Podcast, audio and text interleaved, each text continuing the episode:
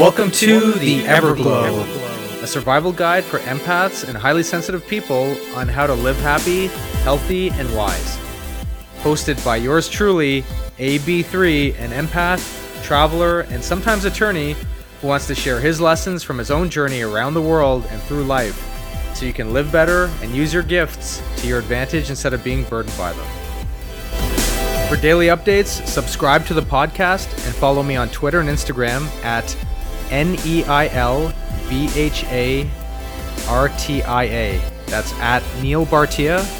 And you can visit us online at www.neilbhartia.com. So, I'm about to save your life, and yes, you can thank me later. What the hell am I talking about? Other people's problems are not your problem. Now, hear me out before you oversimplify what I'm saying. When I say that other people's problems are not your problem, what I mean is that you shouldn't internalize and absorb the energy of others such that you are taking on the responsibility of somebody's problem as though it's actually your problem. Now, the reason this whole conversation came about is because a friend of mine who's an accountant has been stressing out recently. And despite the fact that we're in the whole COVID era where everyone's working from home, and let's face it, a lot of businesses are just on the down low right now, relaxing. And, you know, this whole working from home thing to a lot of people is analogous to analogous to really just uh, chilling out at home in your PJs and watching TV and eating ice cream. My friend who's working from home Instead of working less, like her company told her to, she's actually working even more. Go figure. Now, as she's a CPA, and you've probably heard about the government throwing out trillions of dollars to help, you know, buoy up the economy through small business grants and payroll protection programs. All of these people, all these business owners are scrambling to try to get a piece of the pie. And why not? It's their own money that they paid into the tax system. They should try to get it back. Now, while she should be chilling, all of a sudden this responsibility has been thrust upon her to try to pick up the pieces and try to get all these loan applications submitted on behalf of all of her clients. Now, remember, she's a CPA, she's not a loan officer, but since the opportunities presented itself, uh, her company wants her to take charge of it since all of these clients they have, which are businesses, want her and want them basically to do these loan submissions for them. Now, it's a shit show, not because of her company, but because the Congress and these dummies who've thrown everything together so quickly have just basically thrown shit into a fan and everybody's trying really quickly to figure out what's what. And every day, the guidances uh, on how these loans work and who's eligible and how you get them keep changing because if you look at who our politicians are, they don't know their head from their ass. So, not surprisingly, they've prematurely launched all these programs in a rush, which I guess they need to, but if they did their job properly, they'd actually, you know, give proper guidance. So, my friend is busy scrambling trying to get answers on how to properly submit these loans. Now she's getting pressure from the clients who want these loans uh, loan applications submitted and she's going crazy because since everything's shut down and the government's operating on a or with a skeleton crew she can't get answers to questions that she has and frankly there probably aren't really any answers because these guys are still figuring shit out and so she's getting really stressed because there's a fixed amount of money and she doesn't want the clients to not get the money that they could possibly get but she's one person and she's going crazy. And when I talk to her, I'm like, well, I don't understand what you're so worried about. Why are you so frazzled? And of course, she's replying that, well, you know, I don't want the clients not to get the money. And, you know, what if I don't get these applications done fast enough? And what if I do them wrong? They're going to get mad and they're going to lose out on all of this money, et cetera, et cetera. Now, I've looked through these loan applications. They're fairly simple. They take a little while, but they're simple. And interestingly enough, most of the information that one would need, the client itself would, he or she would have. You don't need to hire somebody to do it, but so be it, right? But what I didn't understand with her is why she was internalizing the pressure. I get it from the standpoint of you work somewhere, but I don't get it from the standpoint of the, fact that it's not your money, number one, that you're applying for. And if the money runs out, it's not you who's not going to get that money to survive. And so these small businesses that are scrambling to get a piece of the action, I'm not even mad at them. And neither should she, should she, but she also shouldn't put a gun to her head to get all of these things done. Because at the end of the day, she can only do what she can do as one person with the limited resources out there to even get answers to her questions in terms of how to submit these applications. Not to mention, the government system doesn't even work very well because apparently it even crashed today. So I had to explain to her that she's driving herself mad for nothing when she should be chilling. You do your work, you do what you can, but don't make other people's problems your problem. If somebody's business is on the verge of failing because of the shutdown and it's about to close, well, that's not your fault. That's not your problem. It's not your fault that the coronavirus hit the US and California had to shut down everything that's going on. That's not your fault because that's what the real cause of the shit show is, isn't it? It's not the fact that she's not getting these loan applications submitted because there's not even a guarantee these people will get the money and who knows when they'll get it so she had to she has to stop burdening herself with results that she can't even control and so i gave her a great example that i'll share with you a friend of mine former friend of mine his brother is an er doctor and you can imagine the stuff that guy sees and for better or for worse people probably die every day uh, in his care because that's what happens in an ER. And that guy is as cool as a cucumber. And I've met other ER doctors uh, throughout the years over in you know in China in my travels that are from the United States. And uh, anyways, going back to my former friend's brother, it was asked of him, you know, how do you sleep at night? How do you not get stressed out or be frazzled? when you have patients that die and you see probably extremely horrific things every day? And his answer is pretty tempered. He just said, Well, I just look at them and I say, Well, I'm glad it's not me. It's not me dying. And on the surface, that sounds kind of cold, doesn't it? You want a doctor to have amazing bedside manner and be sympathetic and empathetic, but he's actually quite right. It doesn't matter because it's not him dying, and he's right. And that's when you're in this kind of profession, you have to adjust your mentality to that. It doesn't mean you don't do your best to stay, save somebody's life or treat them. It doesn't mean you don't do your best job you can do.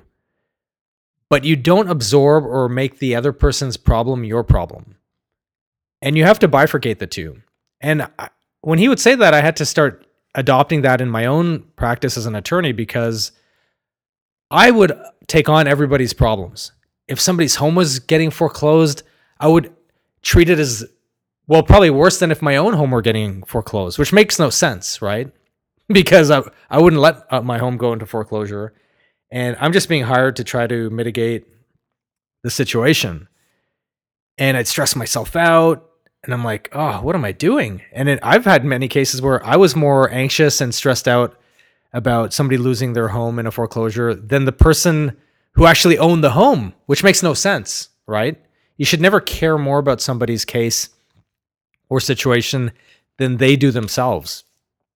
And so I shared that anecdote with my friend, the CPA, uh, the anecdote specifically about the doctor who's an ER doctor. And I explained that, you know, you just have to do your job. It doesn't mean you have to be ruthless and cold hearted you know, I understand people are under pressure to try to get some cash for their businesses, but it's not your business that's failing. And frankly, if they hadn't saved, if they had more of a cushion and it maybe saved wiser, maybe have been closed for a month wouldn't put them on the verge of bankruptcy. And again, that's not to point fingers or whatever. This is a once, maybe a once in a lifetime thing where businesses have to close down and people are facing this. But my point was there's no point in you going down with everybody's ship because you're not in control.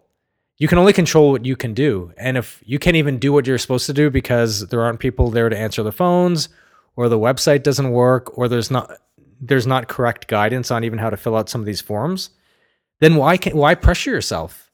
Because you can't invent things to work. Just like an ER doctor, if you don't get the money for these people, and it's not even your responsibility to do it, all you can do is fill out an application. But if you can't get the money for these people, hey, it's not your business going down right? Just like the ER doctor. Now, again, you have to don't look at that as such a cold statement. But as an empath and highly sensitive person, we tend to have this terrible habit of always taking on other people's problems. And what I found is the more you take on other people's problems, the more they actually enjoy you taking on their problems and they either A give you more problems or they feel relief because they figure they've put their problem into your hands and now if you fuck it up, now they're going to get really mad. And so what I explained to to her is this: Psych- psychologically, just remember, if you don't get the loan for these people, or the loan doesn't come through, or something gets filled out wrong, that's not your problem. And the way to make it less of your problem is to set the expectations up front. Tell your clients this. And this goes for anything in life. I'm just using this as an anecdote. Look, the government system's fucked they're rolling this thing out and they don't even know what the hell they're doing. I mean, look who the president is. So don't be surprised if this thing doesn't go through. I'll do my best. And there's such a backlog of people and an influx of people that want this stuff done. Well, just understand that I may not be able to get this through for you for three more days. Also, know there's a limited amount of money apparently. So if you're in a rush and you're concerned, I may not be able to get this in on time, then maybe you guys should do it yourself. And once you, and you know what? Also put that in writing. And once you get these expectations tempered and you set them at the beginning, if shit doesn't work out, nobody can really say anything. All it can really, if they do get mad, you can just point to the email or whatever's in writing and say, well, look, I told you. And don't blame me. I'm not the one in charge of this thing. So I did the best I could do. I filled it in with the information you gave me and we crossed our fingers and it didn't work out. Um, and so I started doing that myself in my own law practice. And, you know, people couldn't really ever get mad at you because at the end of the day, they knew what they were getting into. But when you start taking on people's problems to the extent that you're acting as though you're the one that caused the problem in the first place, so now you are therefore completely responsible for fixing it, you're just going to set yourself up for a whole pile of problems. And I say this from having been through the fire so many times in my own legal practice as a bankruptcy attorney. You know, the clients would come to me with very difficult problems and and this is my own doing. I'd feel so responsible for having to fix their lives or fix their financial situations even though they already had this problem by the time they came to me. And it took me years and I'm still working on it on a daily basis actually because sometimes when I'm caught off guard I find myself getting really involved with people's problems, their financial problems. But this also extends to outside of a legal practice because I've also found just in general, people have this habit where, especially as an empath, which you may notice this, people will come up to you and they'll tell you about a problem they have and they'll really just narrate their problem.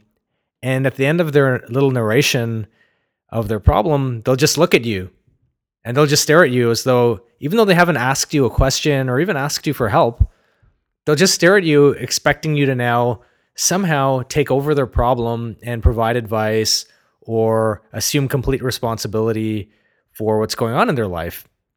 And it's such a ridiculous thing that now I'm so in tune with it. I kind of get frustrated when people just tell me something and then stare at me blankly, expecting me to me to have some sort of dialogue um, available for them. So now when people tell me a problem and they just look at me with this expectancy that I'm supposed to now take over their problem, I just look right back at them and I don't say anything. And I just say, okay. Uh, because I don't want to fall down that trap of being the empath that's always taking over or taking on other people's problems. So that is today's lesson. And it's a simple one, but it's really easy to get caught up in other people's problems. You have to really separate or bifurcate somebody's problem from the fact that you're just trying to help them. And that's why it's really important not to get too emotionally involved with people. In fact, interestingly enough, just as I'm recording this podcast, my CPA friend just called me again saying she can't handle it again because now the business owners are calling her desperate again, saying how their business is on the verge of failing. They're going to have to close shop. Not that they're really open anyway, but um, they're going to have to close up because the, they're so desperately in need of this money. Can we get it for them, et cetera, et cetera? And I'm like, well, I hope you implement what I'm saying because this is just going to get worse and worse as time goes on because you know you're not the resp- the one that's responsible for where their business is. You're not the one responsible for the problem. You didn't cause this coronavirus to shut down the city and lock everybody at home. Uh, so don't act like it. Okay, so that's my lesson for you today. Make sure to not make other people's problems your problem. There's a difference between giving advice, helping people, and doing the little bit you can and actually engulfing yourself with the stress, the anxiety, the torture of other people's problems. Uh, because A, you can't fix everybody's problems, and B, people end up blaming you for a problem that wasn't yours in the first place. Thank you for listening to our latest episode of Everglow. Check us out online at neilbhartia.com, N E I L B H A R T I A.com, for more blog articles and latest episodes. Leave any comments and likes below, and we're happy to answer. Thank you for listening, and see you next time.